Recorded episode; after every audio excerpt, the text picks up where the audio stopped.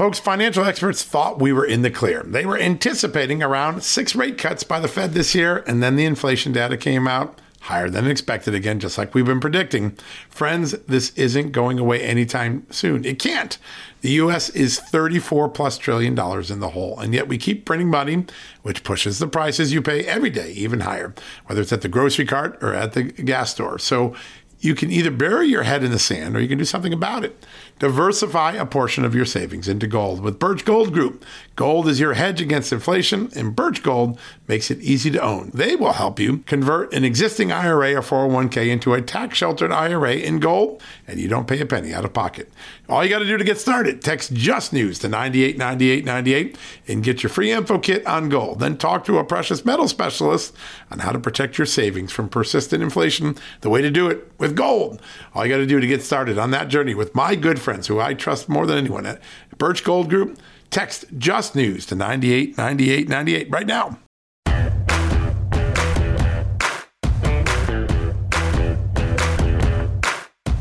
Hello, America, and happy Thursday. A solemn Thursday it is. We're just a few days from the 21st anniversary of the worst and most deadly terror attack on American soil, 9 11, of course, as we all know it.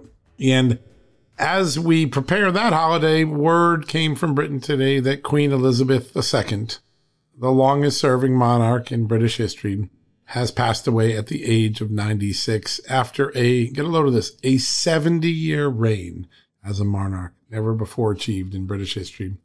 Queen Elizabeth II is one of the last connections that not only Great Britain, but the West had to the greatest generation, the World War II generation. We have a great show ahead of us in just a second. We're going to delve into the FBI misconduct allegations, the whistleblowers, the raid. We've got two great guests, Kevin Brock, former assistant director of the FBI, and then one of the most famous whistleblowers in FBI history, Bassem Youssef, going to join us back to back. But I want to pause for a minute and fully appreciate Queen Elizabeth II's contribution, a lifelong champion of peace, a lifelong champion of peace through strength, and there are many different aspects of her life, and we know the tabloid part of it, we know the royal family part of it, Charles and Diana and Camilla, and all the things that are more frivolous about the royalty of Great Britain. But I want to remind you of something that a lot of people don't know or remember. But at the beginning of World War II, during Winston Churchill's reign, while Queen Elizabeth's father, King George, was still in charge, she was a young lady and she showed that steadfast commitment to service, though she was royalty and could easily have skipped out on any of the requirements at the time, she chose to do her service to the country. She joined the military. At age 16, I believe she gave a famous speech as a princess about why Britons needed to stay together, remain resolved in the face of the blitzkrieg that the Germans were inflicting upon British cities, including London. And then she ultimately, at age 18, joined the all women part of the British Army. At that time, women under the age of 30 in Great Britain, by order of the Prime Minister, were conscripted. They were drafted into the military, and there was a specific branch of the military that allowed the British women to serve. And though Queen Elizabeth could have claimed privilege, could have skipped out on that, could have made an excuse or claimed some royal title, the moment she turned 18, she joined those ranks. Eventually, rising to the rank of captain in the what was really known as the female brigade of the British Army. That's the sort of woman that ultimately becomes a 70 year leader in her country in a moment of extraordinary challenge for her country when in the middle of an existential crisis. I mean, the Germans wanted to conquer and erase Great Britain and all that it stood for. A young Queen Elizabeth, then Princess Elizabeth, showed her mettle she was willing to sign up. And just like all the other women who weren't of royal lineage, she served and she didn't make excuses. She did it. And I think that that is one of the untold stories. I don't know if it'll even show up in a lot of the obits today, but as someone who has enjoyed history and enjoyed the British royalty from afar, and again, appreciating the American system certainly better than the British system, it is a great tribute to remember that a woman of privilege, decided to become a woman of commitment and did her civic duty so that there would be no difference between the royals and the everyday Britons whose lives were turned upside down and whose fight for freedom was an existential success. I mean, at the end of the day, Great Britain survived, the West survived, and the Nazi Empire fell. And this moment of passing of a great leader, of an iconic leader, I mean, I can't think of another royal in the world who has the fame and name recognition of Queen Elizabeth. Her family clearly grieving today. Her son, Charles, to be named king tomorrow or appointed king or risen to the throne tomorrow by the Council of Accession. That'll happen tomorrow. But an extraordinary lady, and even into her last 48 hours of life, she helped install Liz Truss, the new prime minister from the Conservative Party of Great Britain, a woman who is drawing some comparisons to the iconic and unforgettable Maggie Thatcher, but a really remarkable moment that even as she was feeling ill, being sick, she made sure that Liz Truss got to her job through the royal busing of the throne that is necessary for everyone to do their hard to imagine 70 years in one job. What a woman, what a lady. And our thoughts are with her and on the legacy she leaves and to all the remaining members of the greatest generation, our hats are off to you. You lost another colleague today, but we never forget your sacrifice. I hope that today's generations embrace the courage, the bravery, the tenacity, and the fortitude and the determination that our greatest generation did, so that if we ever face an existential threat, we face it with the same valor that that generation did. All right. We're going to take a quick commercial break. When we come back, we've got three consecutive interviews. First, Amanda and I spent some great time with Kevin Brock, the former assistant director of the FBI, the intelligence chief of the FBI, now retired, really one of the most respected pro FBI voices in the country. He has some sharp, sharp criticisms and concerns of the FBI's conduct in the raid of President Trump's estate in Mar-a-Lago. You're going to hear that. What's wrong? He even believes, he makes a big prediction that the search warrant will be thrown out. You're going to want to hear that interview. Then we're going to talk to one of the most famous FBI whistleblowers of the last quarter century, Bassem Youssef. He blew the whistle on wrongdoing in the 9 11 era. He won, he was restored to his job. And he has some advice for those 20 whistleblowers coming forward and a plea to Congress to please protect the whistleblowers from the natural retribution that the FBI leadership will seek to exact on these whistleblowers. What a great experience. Amanda and I had a great moment to talk with him. And then we're going to finish up with a fellow journalist, someone who is building a whole new ecosystem in the States, in at least 13 states, I think it is, in an extraordinary moment of disruption in journalism, an extraordinary moment of abandonment. A lot of Americans, tens of millions of Americans, don't believe the news media serves their interest anymore. Michael Patrick Leahy, much like what I've done with Just the News at the national level, Michael Patrick Leahy has started the Star News Network, 13 state newspapers, Arizona, Georgia, Florida, Michigan, Ohio, lots of important states where he's developing trusted news organizations. He's got some big developments, the start of a TV program in the all important state of Arizona, and a recent success in Tennessee that shows that good journalism, when practiced right, still has an impact in the public interest. We're going to talk to Michael about that. But first, let's have a quick commercial break here from our great sponsors, advertisers, and partners their products or services. If you support them, you're supporting us. So we'll hear from them and then we'll turn right away to my good friend and the great former FBI supervisor, Kevin Brock, right after this commercial message. Folks, financial experts thought we were in the clear. They were anticipating around six rate cuts by the Fed this year, and then the inflation data came out higher than expected again, just like we've been predicting. Friends, this isn't going away anytime soon. It can't.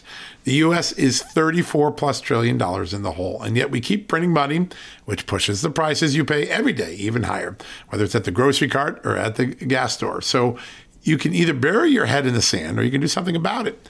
Diversify a portion of your savings into gold with Birch Gold Group.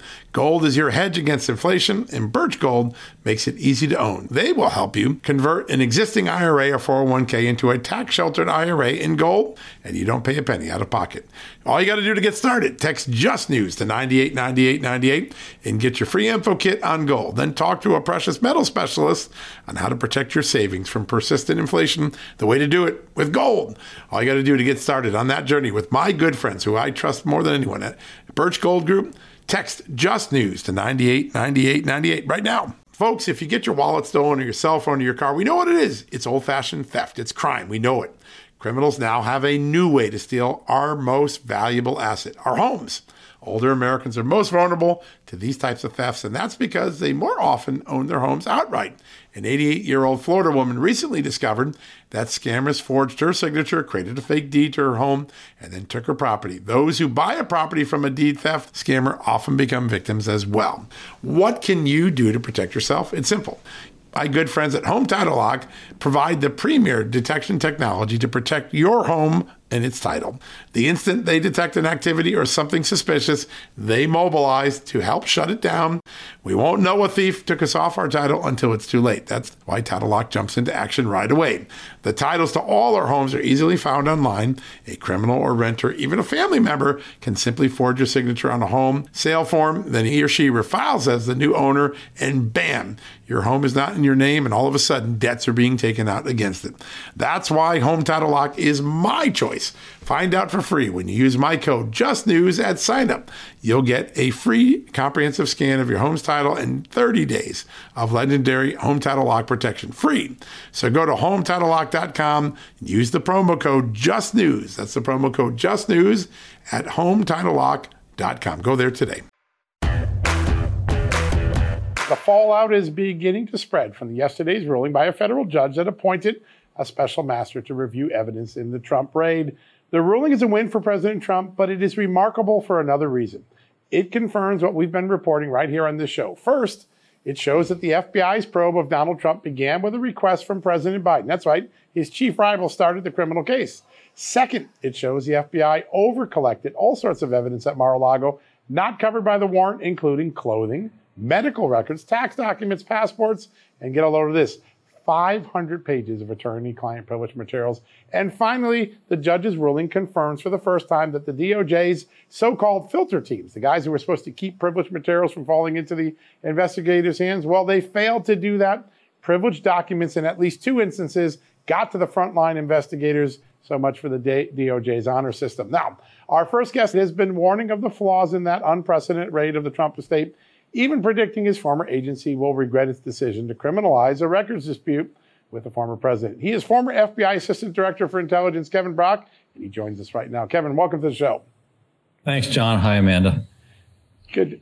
Good to have you on. Listen, I want to get your thoughts on some of the revelations. It's one thing to have the special master, but as you read through this ruling, you see a significant amount of over collection, and all the alleged safeguards that the FBI have in place seem to fall to the wayside during this raid? Your first impressions?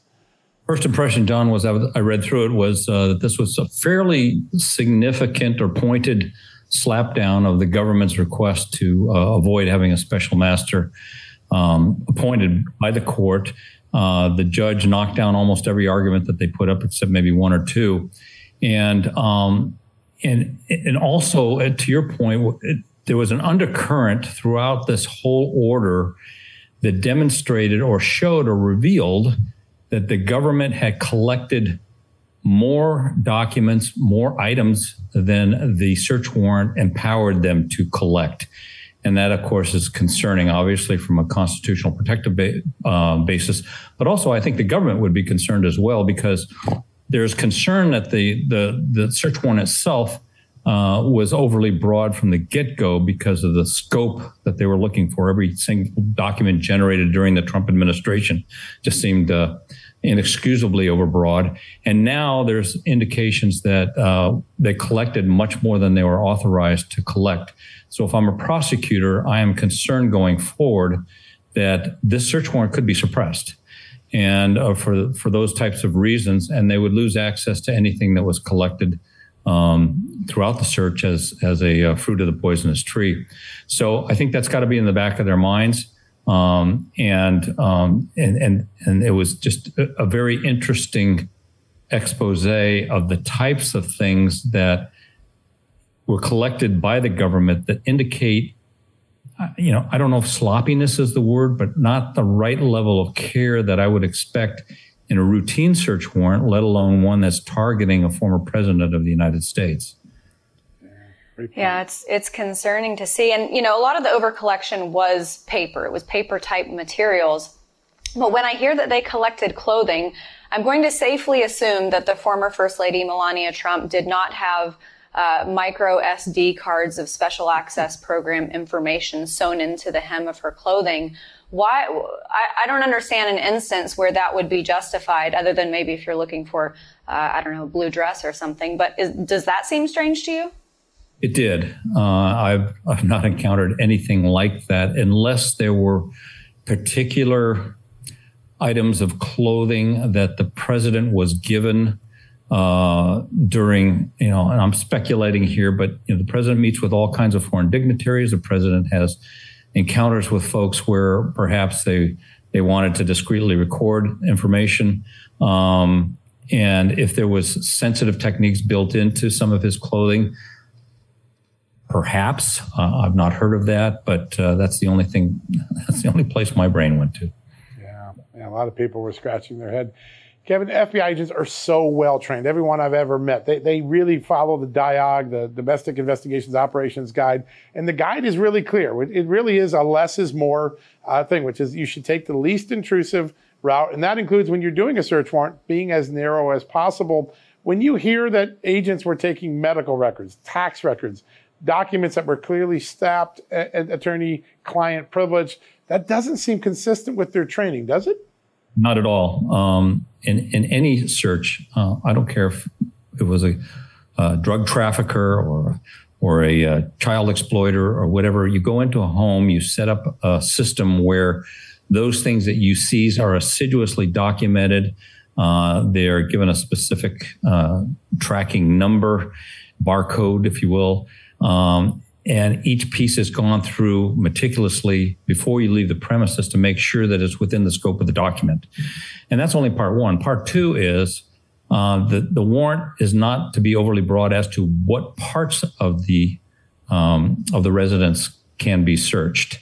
Uh, it, you can only search those things where it's reasonably expected you would find the type of evidence that you are looking for.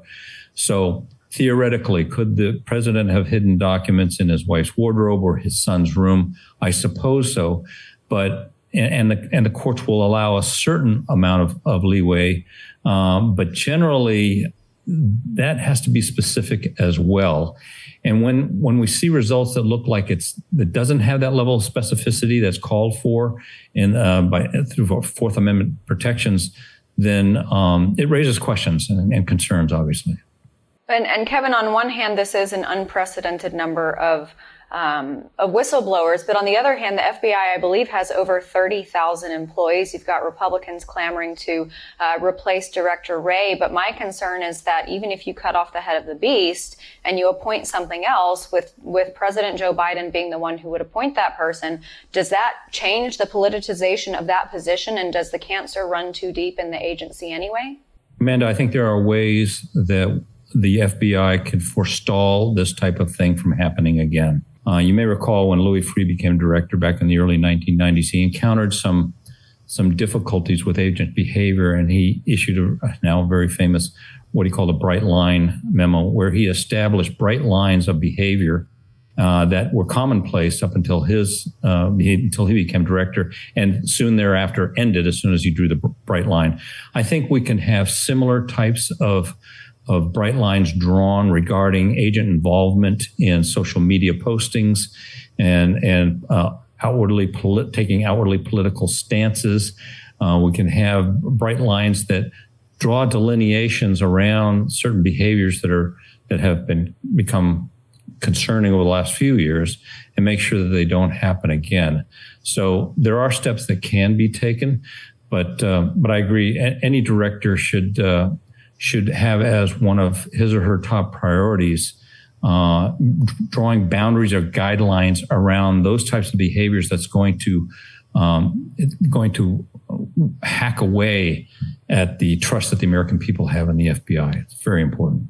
Yeah, it is, and I know you you've been big on this. I know uh, Director Wray said he put some new rules in place to make sure that election year meddling didn't occur again. But you see, even in this judge's ruling, a pretty remarkable statement that the investigation began with an re- instruction from President Biden to send the documents to the FBI to begin an investigation. The idea that Joe Biden and the White House were somehow involved at the initiation point of this investigation, how unusual is that as someone who's been in the Bureau, what, three decades? That, did you ever see a president direct an investigation before? No, not at all. And it is startling. Obviously, uh, they as as the order points out, and as we've known, there was continuing dialogue and conversation between the former president and the National Archives. Uh, there seemed to be a cooperative spirit. Uh, documents were turned over. 15 boxes were turned over in January 2022. In May, they turn around and National Archives notifies uh, former President Trump that they're going to turn those boxes over to the FBI. Now, that's a major escalation, obviously, but and it jumped out to me as well, John. Uh, right after that, it said at the request of the incumbent president. Now, that's not going to calm anybody's concerns that uh, there weren't political motivations uh, lurking behind all of these actions. Yeah, there's no doubt about it. Well, that's why we're so glad we have you on often, Kevin. You really make sense of this stuff and you call balls and strikes without regard to politics. We're so grateful for your time today. My pleasure. Thanks for having me. All right, folks, when we come back, we're going to have a great conversation with Bassem Youssef, one of the most famous FBI whistleblowers. He knows what those 20 whistleblowers are going through. He's going to describe it right after this commercial message. Hey folks, it's John Solomon here. Today I want to shine a light on AMAC, an organization who's dedicated to America's seniors, but is vital for conservatives of all ages.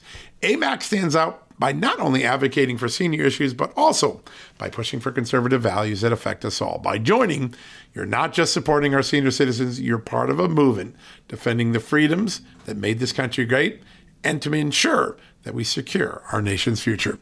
Plus, membership brings you exclusive benefits like discounts on travel, dining, and entertainment, and of course, special insurance rates, one of the things I like. Regardless of your age, if you're driven to preserve freedom, AMAC welcomes you. This is about uniting youthful vigor with the wisdom of experience in our quest to keep this country great.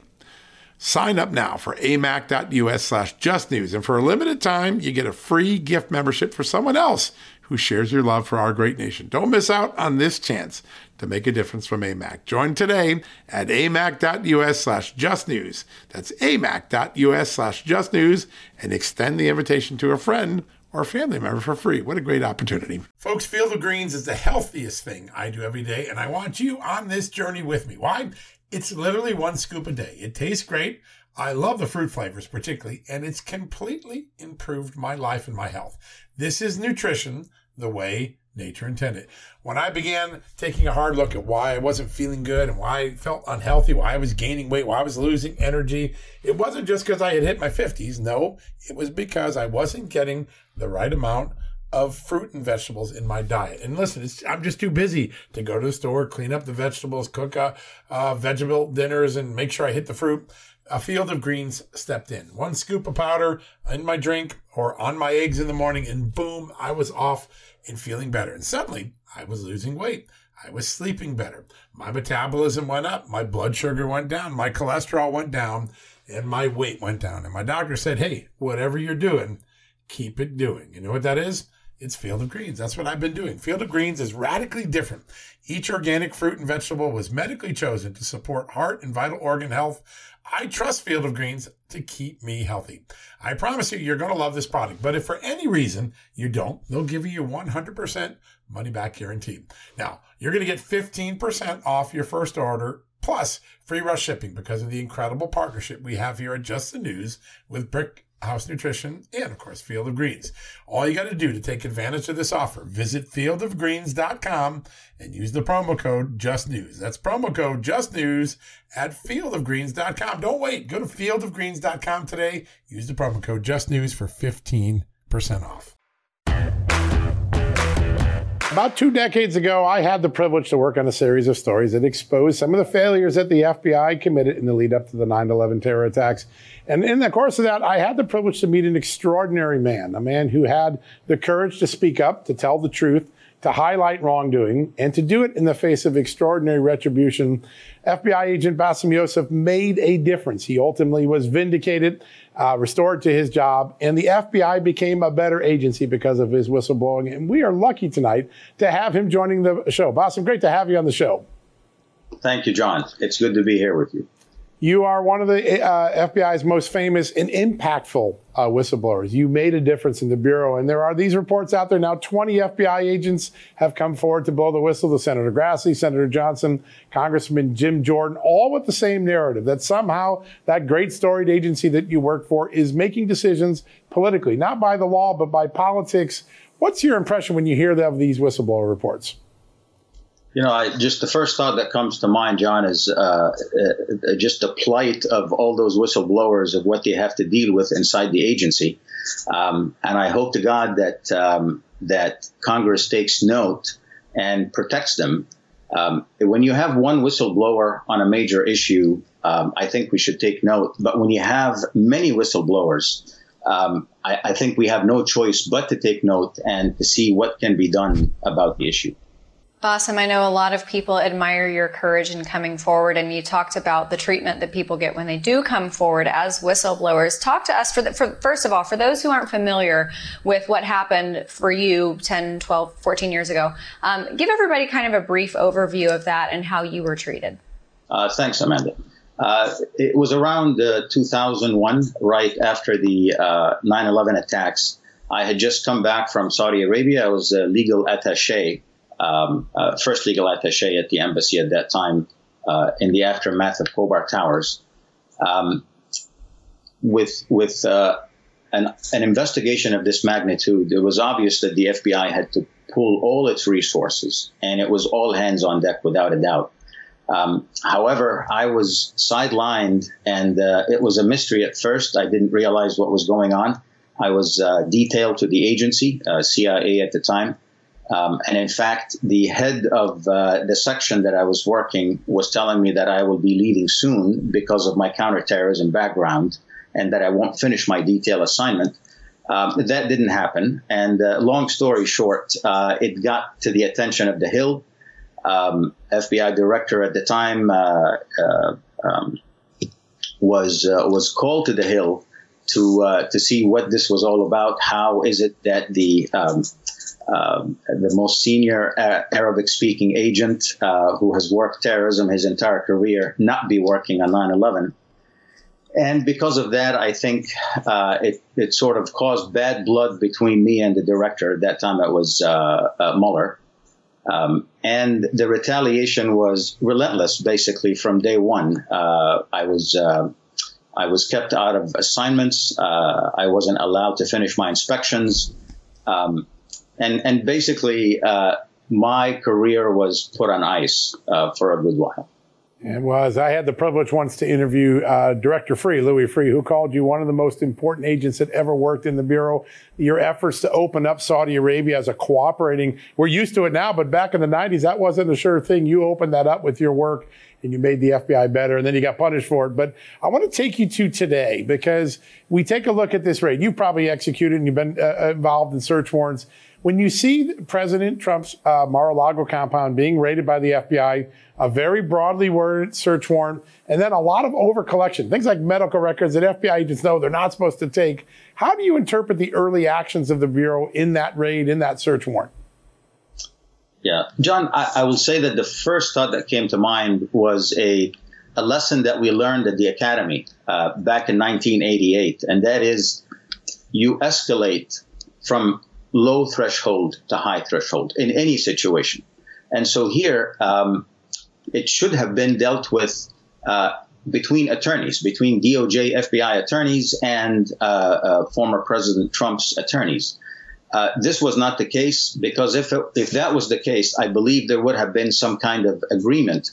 Um, the, the way that this was escalated to a level, especially against a former president, is just not just unprecedented, but it was incredulous, uh, really, when you think about it.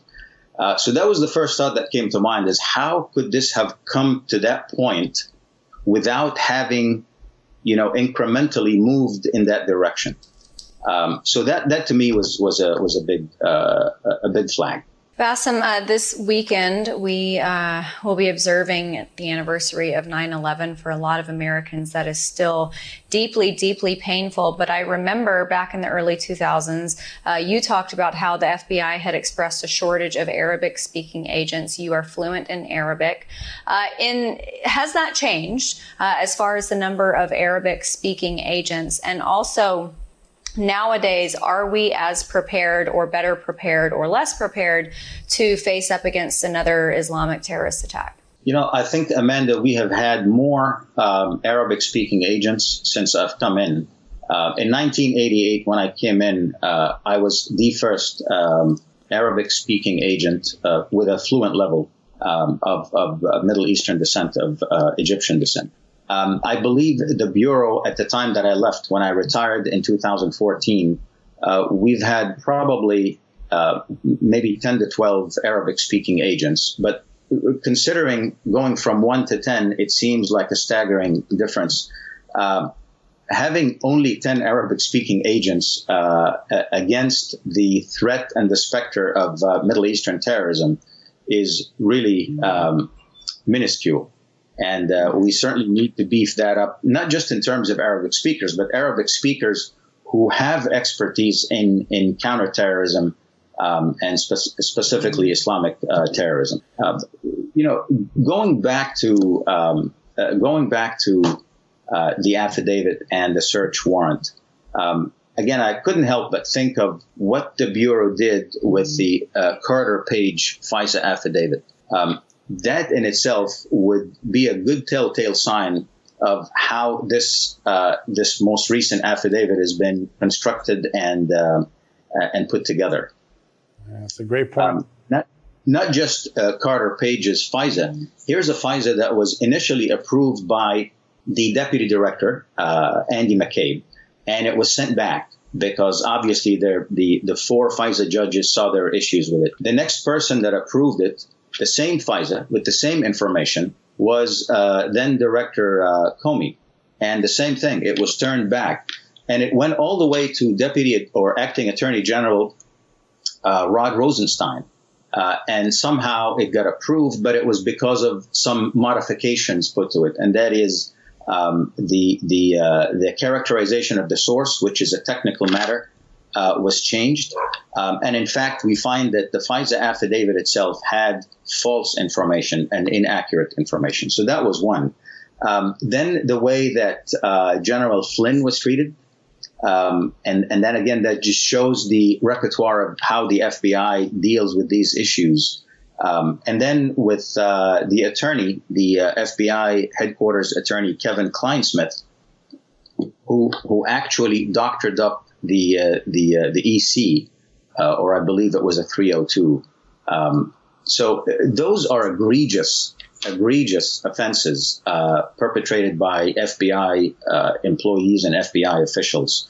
Um, that one has to think, what is next? It's a very good question. 30 seconds left we got before the commercial break. Bassem, the job that Chris Wray has done, has he done enough to acknowledge the problems and put in enough punishment to deter future bad behavior? No, I don't believe that uh, that the current director has done what he should have done or what needed to be done. Uh, specifically with uh, with the way that he has not dealt with uh, rogue agents uh, and in fact protected them, that to me is is inexcusable.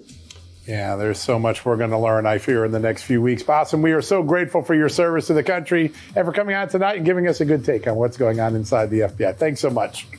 Thank you, John. Thank you, Amanda. Hey, folks, when we come back, join us, Michael Patrick Leahy, a man on a mission to build a new journalism ecosystem in the States, kind of building state equivalents that are a lot like Just the News, uh, but at the state level with local news that's so important to people. He's going to tell us about what's going on in his star news empire that he's building. 13 states now, really remarkable. We'll have that right after this commercial break.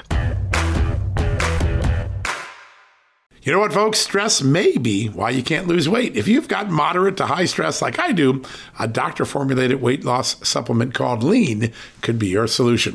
Chronic stress wreaks havoc on blood sugar, which can cause your body to store excess fat. Stress can also slow your metabolism, which fuels weight gain. And you know all about stress eating and sugar cravings, right? Now, the good news the studied ingredients in lean have been shown to help maintain healthy blood sugar levels, help optimize metabolism, and keep your appetite under control. Now, if your life is a bit stressful like mine and you want to lose weight, add lean to your healthy diet and exercise lifestyle. Now get 15% off and free shipping at takelean.com. That's take L-E-A-N.com and enter the promo code JustNews15. That's the promo code JustNews15 at takelean.com. One more time, takelean, L-E-A-N.com. Statements have not been evaluated by the Food and Drug Administration. This product is not intended to diagnose, treat, cure, or prevent any disease, and is not a substitute or alternative for care from a healthcare provider. Folks, if you owe back taxes, fair warning, you're not going to like this. The IRS is mailing millions of pay up letters. Millions, I say. Then it's up to the 20,000 new IRS enforcement agents to find you. Why the IRS targets you and not millionaires? Well, because millionaires have tax lawyers. You don't, you'll pay up. Plus interest and penalties. You need Tax Network USA, and you need them now.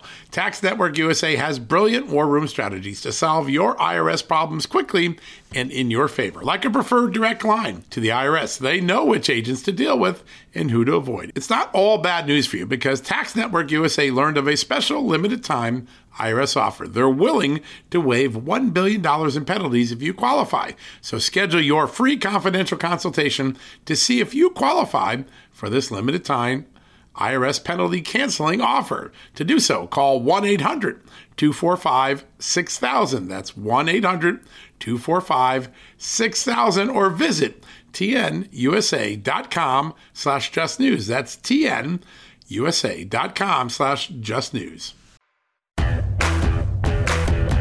All right, folks, welcome back from the commercial break. Our next guest is an American hero, former acting secretary of the Defense Department, a brave soldier uh, before that. And I think one of the sage's voices when it comes to national security policy in America. Joining me right now, the former Secretary of Defense, Christopher Miller. Chris, great to have you on the show, sir.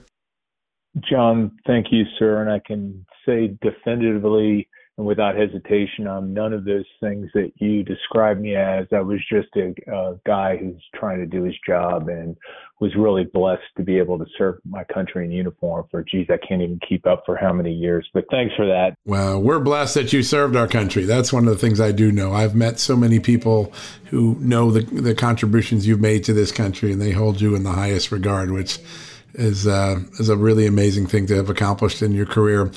Um, we're on the 21st anniversary. Sunday will be the 21st anniversary of that horrible day, 9 11.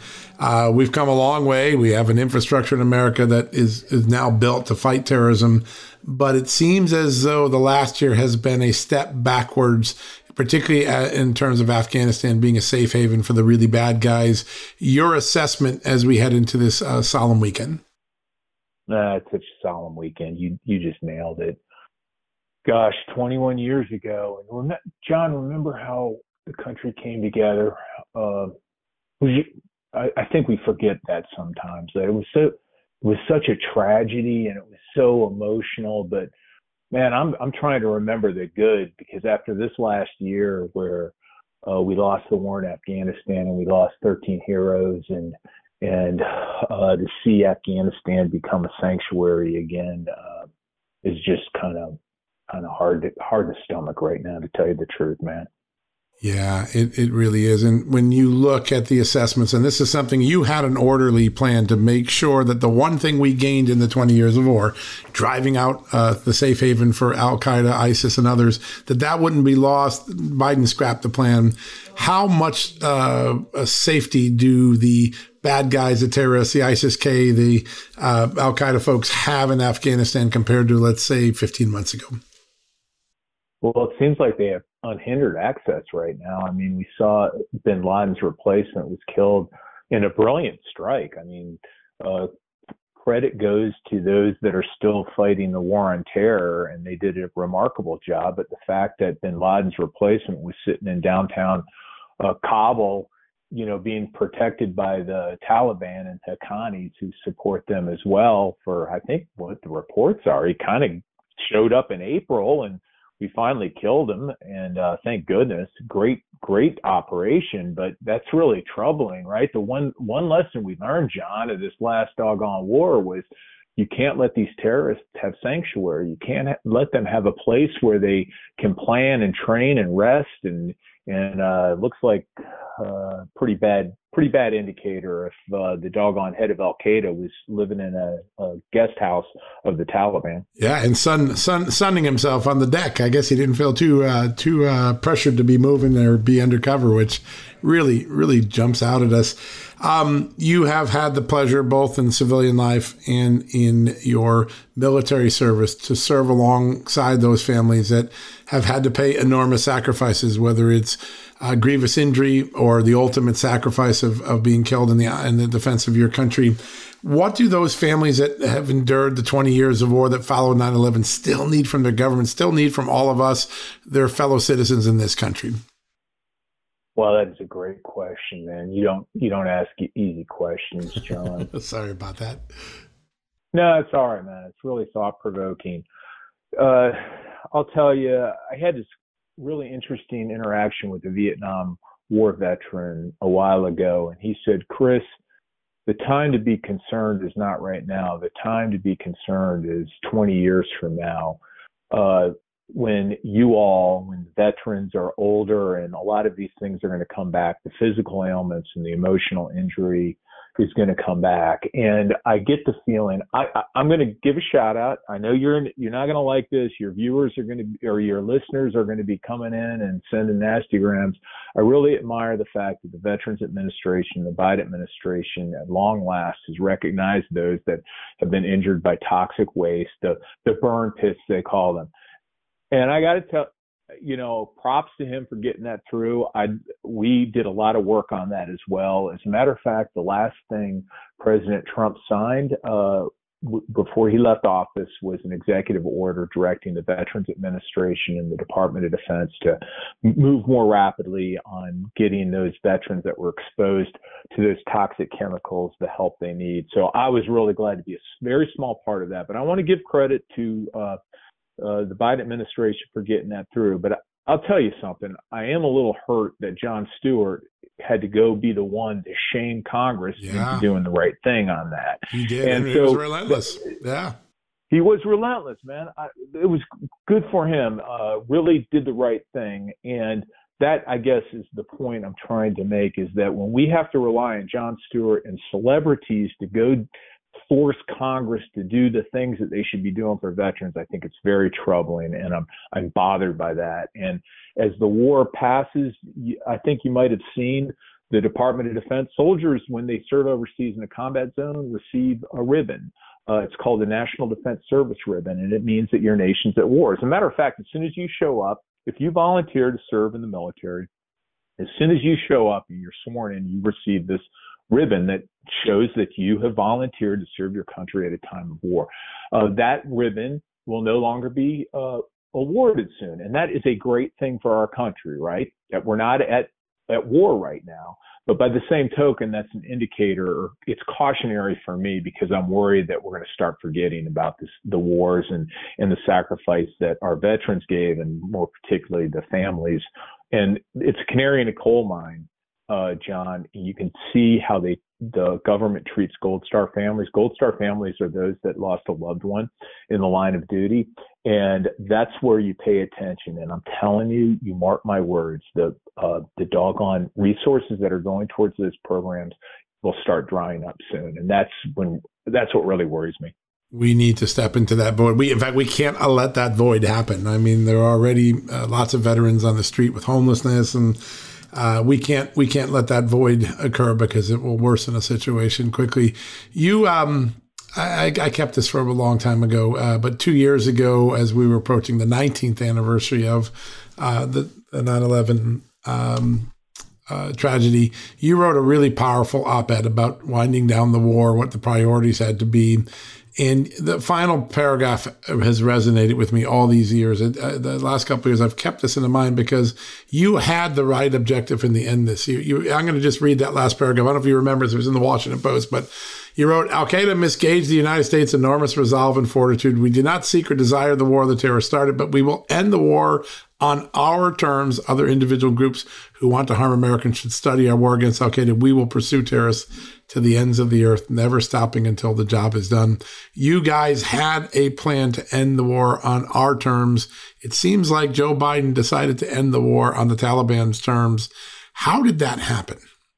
Thanks for remembering that art, that op-ed. And John, you realize in most government officials, they have a, a ghostwriter. They have like uh, so, somebody write the article for them. I wrote that article. I could tell. One evening. It's your it's your voice. From, you know it right away. The yeah. second you read it, I can hear your voice. it, it, it was it was from it was from the heart, you know. And I sat late at night doing that because I did have a draft that just completely missed it, and I wrote it myself. And uh, you know, I Al Qaeda attacked us and you know they thought we were going to be weak and we were going to roll over. And how many times have we heard that from our enemies where they oh you know the americans are soft and they saw they saw the power of america.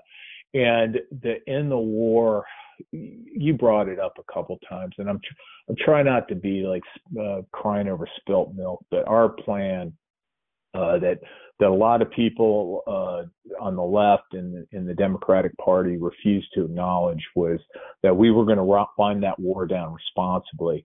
And the goal and what we were going to do was we were going to maintain a small presence there in Afghanistan where our special operators, our counter-terrorist forces, and our intelligence professionals could maintain awareness of what was going on in that country. And if something, if uh, Al Qaeda or another group that had international terrorist ambitions cropped up, we'd attack them right there because, like I said, we learned you can't have sanctuary, and uh, this, it's been forgotten, frankly, by a lot of what's going on now. But uh, you, you just it didn't have to end that way. Uh, I'll say that to my dying breath, and we just showed profound weakness in the way we. I want to be clear. The, the men and women that served over there and brought out 125,000 refugees and American citizens and others uh, deserve a huge debt of gratitude. But their leadership let them down on that one. Their leadership at the senior level of the Pentagon, at the National Security Council, and the Oval Office completely let them down. And uh, I would just hope, gosh darn it, can we just learn some lessons from this? Let's let's not learn this one again, John. That's that's my goal. Yeah, no, it's so amazing. You know, uh, it hasn't gotten the attention it deserved because it occurred during a busy time. But this past spring, uh, the former CENTCOM commander, General McKenzie, said the words that needed to be said because there had been great obfuscation about what did Joe Biden know before he pulled the plug. Did anyone say, hey, don't give up Bagram? Did anyone say leave 2,500 troops behind? And General McKenzie, uh, to his great credit, said said what needed to be said, which is we told the president, don't go below 2,500 troops, don't give up Bagram. I know we were heard. And the end is what it was, meaning that the president just turned down the advice of his best commanders. Um, the much of the media coverage has ignored that pretty remarkable uh, statement from the top commander that he wasn't listened to, that the military chiefs weren't listened to. Your thoughts on that uh, failure to listen to the military leadership?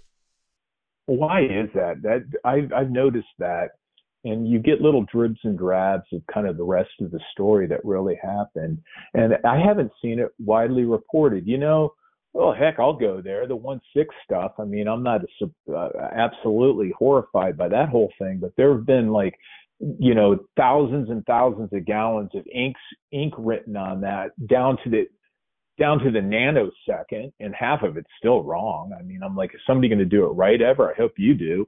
But we talk about, but then we lose this war, right? We lose this war with all this human loss on their side and our side, and nobody's being held accountable for it. And that to me is just like the ultimate disgrace and kind of where we are right now is that someone I want someone to stand up and go, you know, I'll accept responsibility for what happened out there.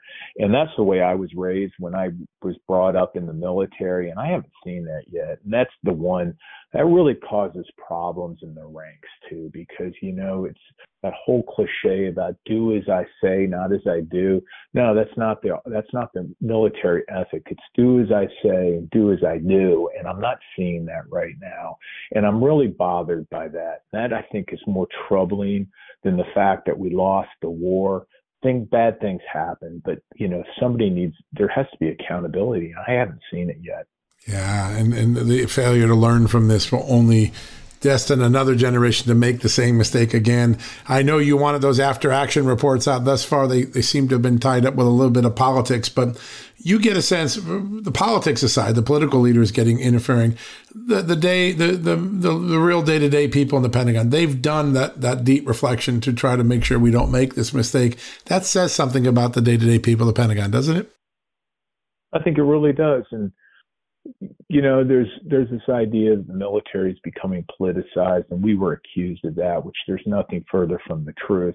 I see what's going I see what's going on right now, and I'm really really concerned.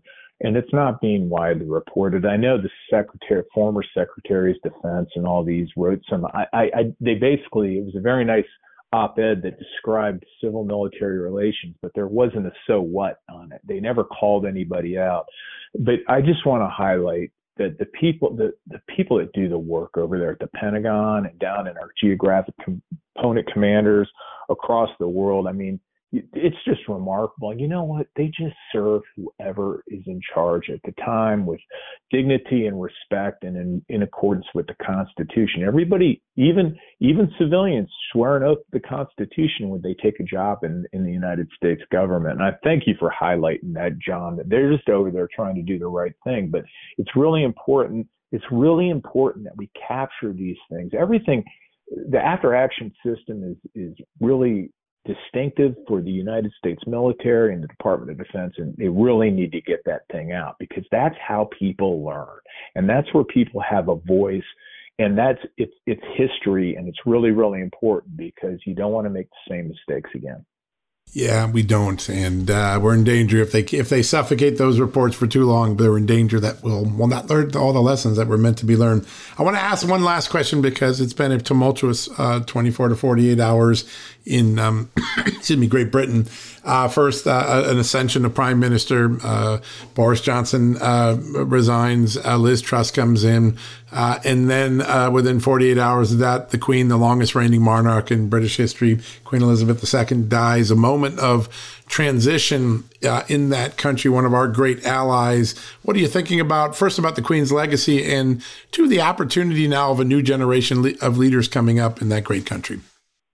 I wanted to ask you about that, but I knew uh, we were going to talk about Afghanistan, and I didn't want to like uh, hijack your show because I wanted to start out with with. I actually wanted to talk about that right up front, but I thought it might be somewhat not disrespectful, but you know, I really wanted to highlight and and, and highlight the sacrifices made by the families of those that are lost. But I was thinking about the Queen and you know, you really that greatest generation Tom Brokaw talked about, and you know, frankly, uh, some of the some people now are like, oh, let's not talk about the greatest generation. That was hyperbolic. No, no, it wasn't. She represented that generation, and the fact, oh my gosh, isn't it? It's it's just an end of an era, and I, I'm a little sad to tell you the truth, you know, because we compare those gigantic leaders like her and from that era where there was an existential struggle and they how they carried themselves with dignity and respect and composure and discipline and now to see the nonsense that happens now over just such silly things john. And so i got to tell you though i'm not going to be down. There there's hope and in dark times great people always step forward. That's the beauty of our our country and i think that's the beauty of the uh, united kingdom too. But it it is a sad day yeah, no, there's no doubt, and you're right that she she was she, that resolve that you know I when I think of the Queen and I met I interviewed a lot of people about her over the years. She had a resolve, which is we're going to fix things. We're going to still hold steady. We don't have to bend. Goodness will prevail when you when you put your best effort forward, and that that was the resolve of her entire generation. All the World War II great vets we had here, and um, a little bit of that history fades with her passing as one of the last great leaders from that from that era.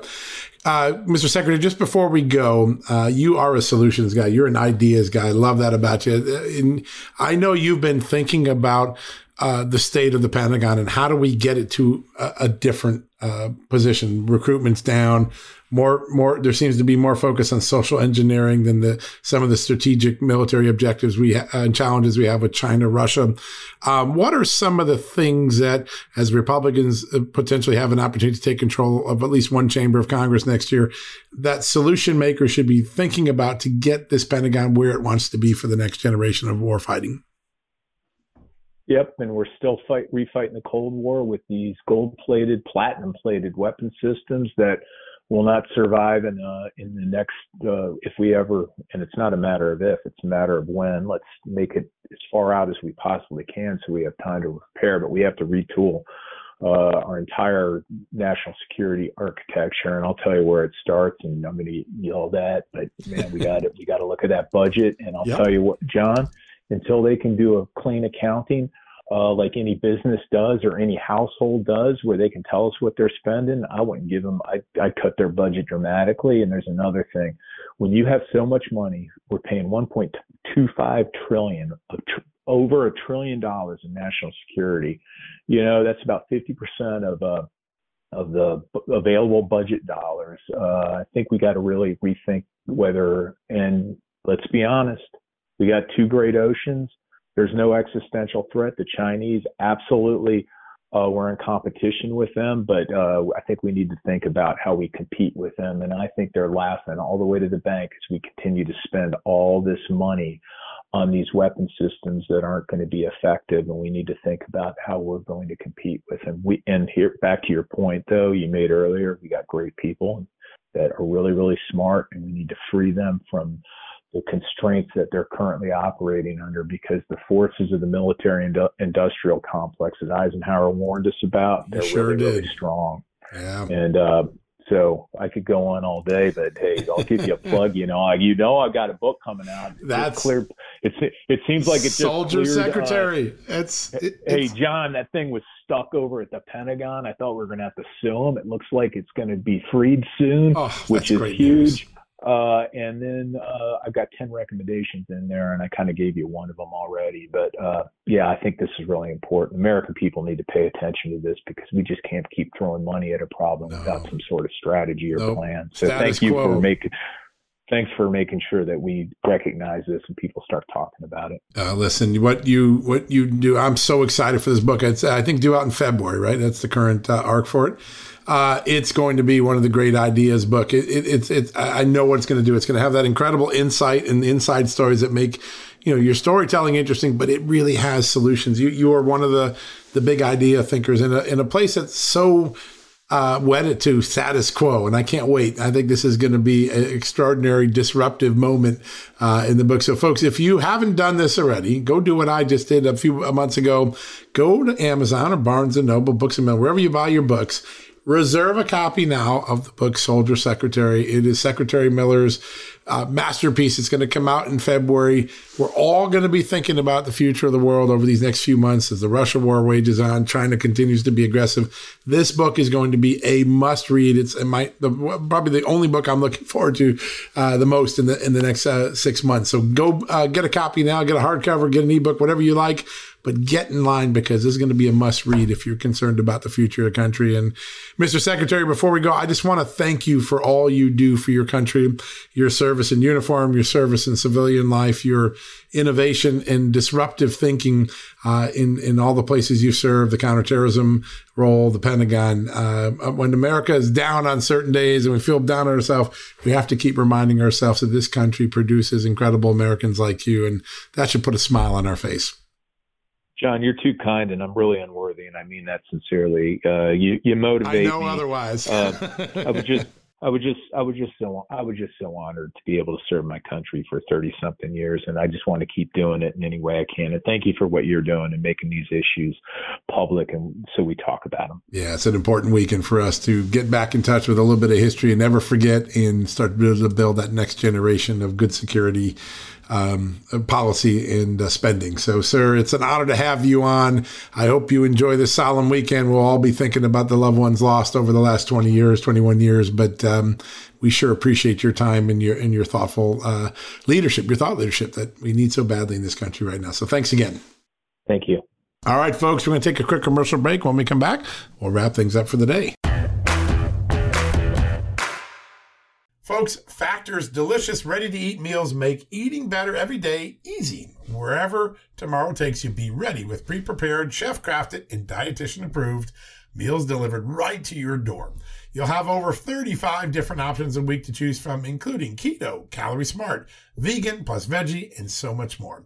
And there's even more to enjoy with over 55 nutritional packed add-ons that help make your weekly meal planning even more delicious and easy. What are you waiting for? Get started today and have a feel good week of meals ready to go. If you're like me and have a busy schedule that the last thing you want to worry about is what to eat or having to go to the grocery store. Factor makes it easy as they are flexible to your schedule. Get as much or as little as you need by choosing 6 to 18 meals per week. Plus, you can pause or reschedule your deliveries anytime. Plus, Factor meals are 100% ready to heat and eat, usually in just two minutes. So there's no prepping, cooking, or cleanup needed. Head to factormeals.com slash justnews50 and use the promo code justnews50 to get 50% off. That's uh, the code justnews50 at factormeals.com. One more time, factormeals.com slash justnews50. Use the justnews50 code and you will get 50% off your first order.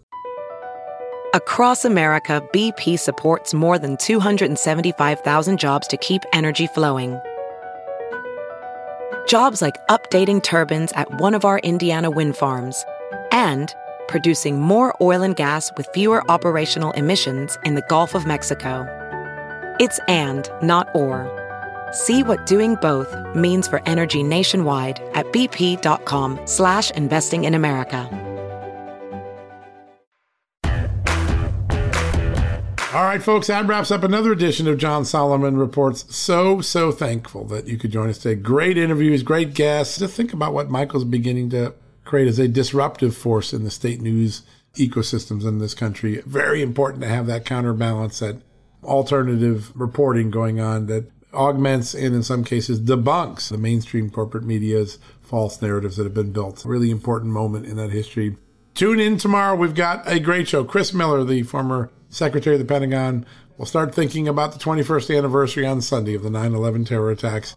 Chris Miller has a lot to say about that, the withdrawal from Afghanistan, state of the country as we know it now. You want to catch that tomorrow. And then on Sunday, well, the entire show will be dedicated to the heroes of 9 11, to the legacy of 9 11, so that none of us in America ever forget that important day. Here's an interesting thing. Did you know less than 20 states require their school systems to teach about 9 11?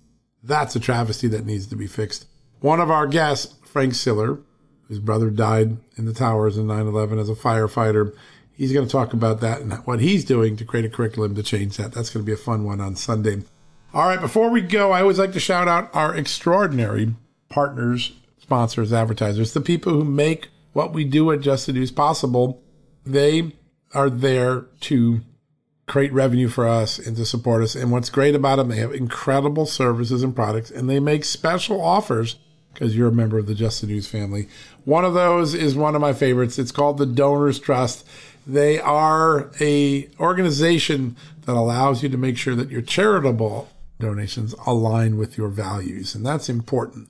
Why invest in something that might go off the rails? Last year, the Salvation Army was getting into CRT. I like the Salvation Army's mission normally, but not when it gets involved in silly things like CRT. Well, Donors Trust protects you, maximizes your giving power, make sure that what you donate goes to the causes and charities that represent your values so that you extend your values into the philanthropic space.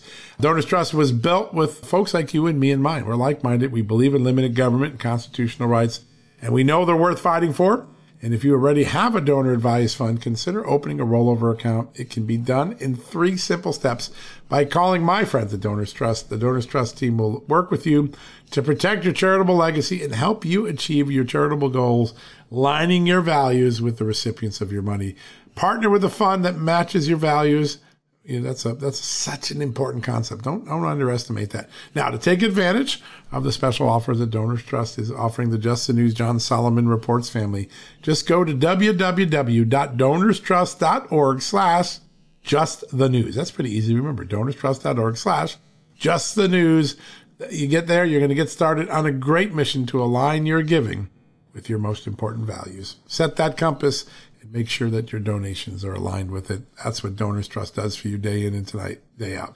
All right, folks, that wraps up another edition of John Solomon Reports. God bless you. Tune in tomorrow. We begin a long weekend of good discussion about our incredible country and its legacy of this, the 21st anniversary weekend of the terrible 9 11 attacks. A moment in American history, grave as it was, that launched a whole new era of American politics, governance, and security.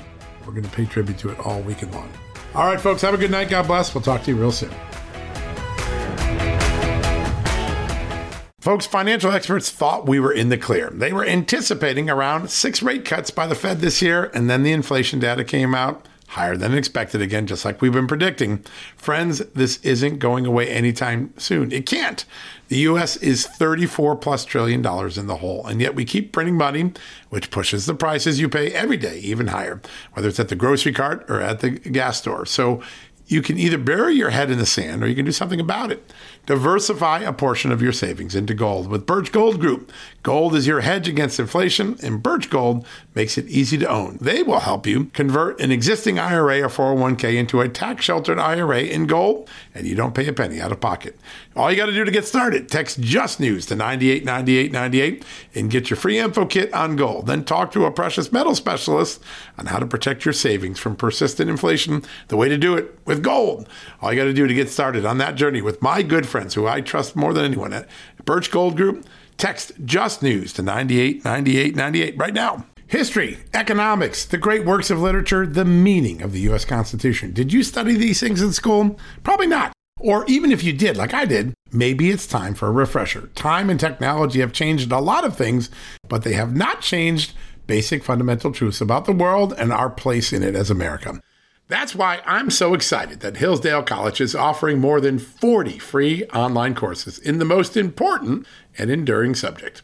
You can learn about the works of C.S. Lewis, the stories in the book of Genesis, the meaning of the U.S. Constitution, the rise and fall of the Roman Republic, or the history of the ancient Christian church with Hillsdale College's online courses, all available for free. That's right, you heard me, for free. You don't get anything free in the Biden economy today.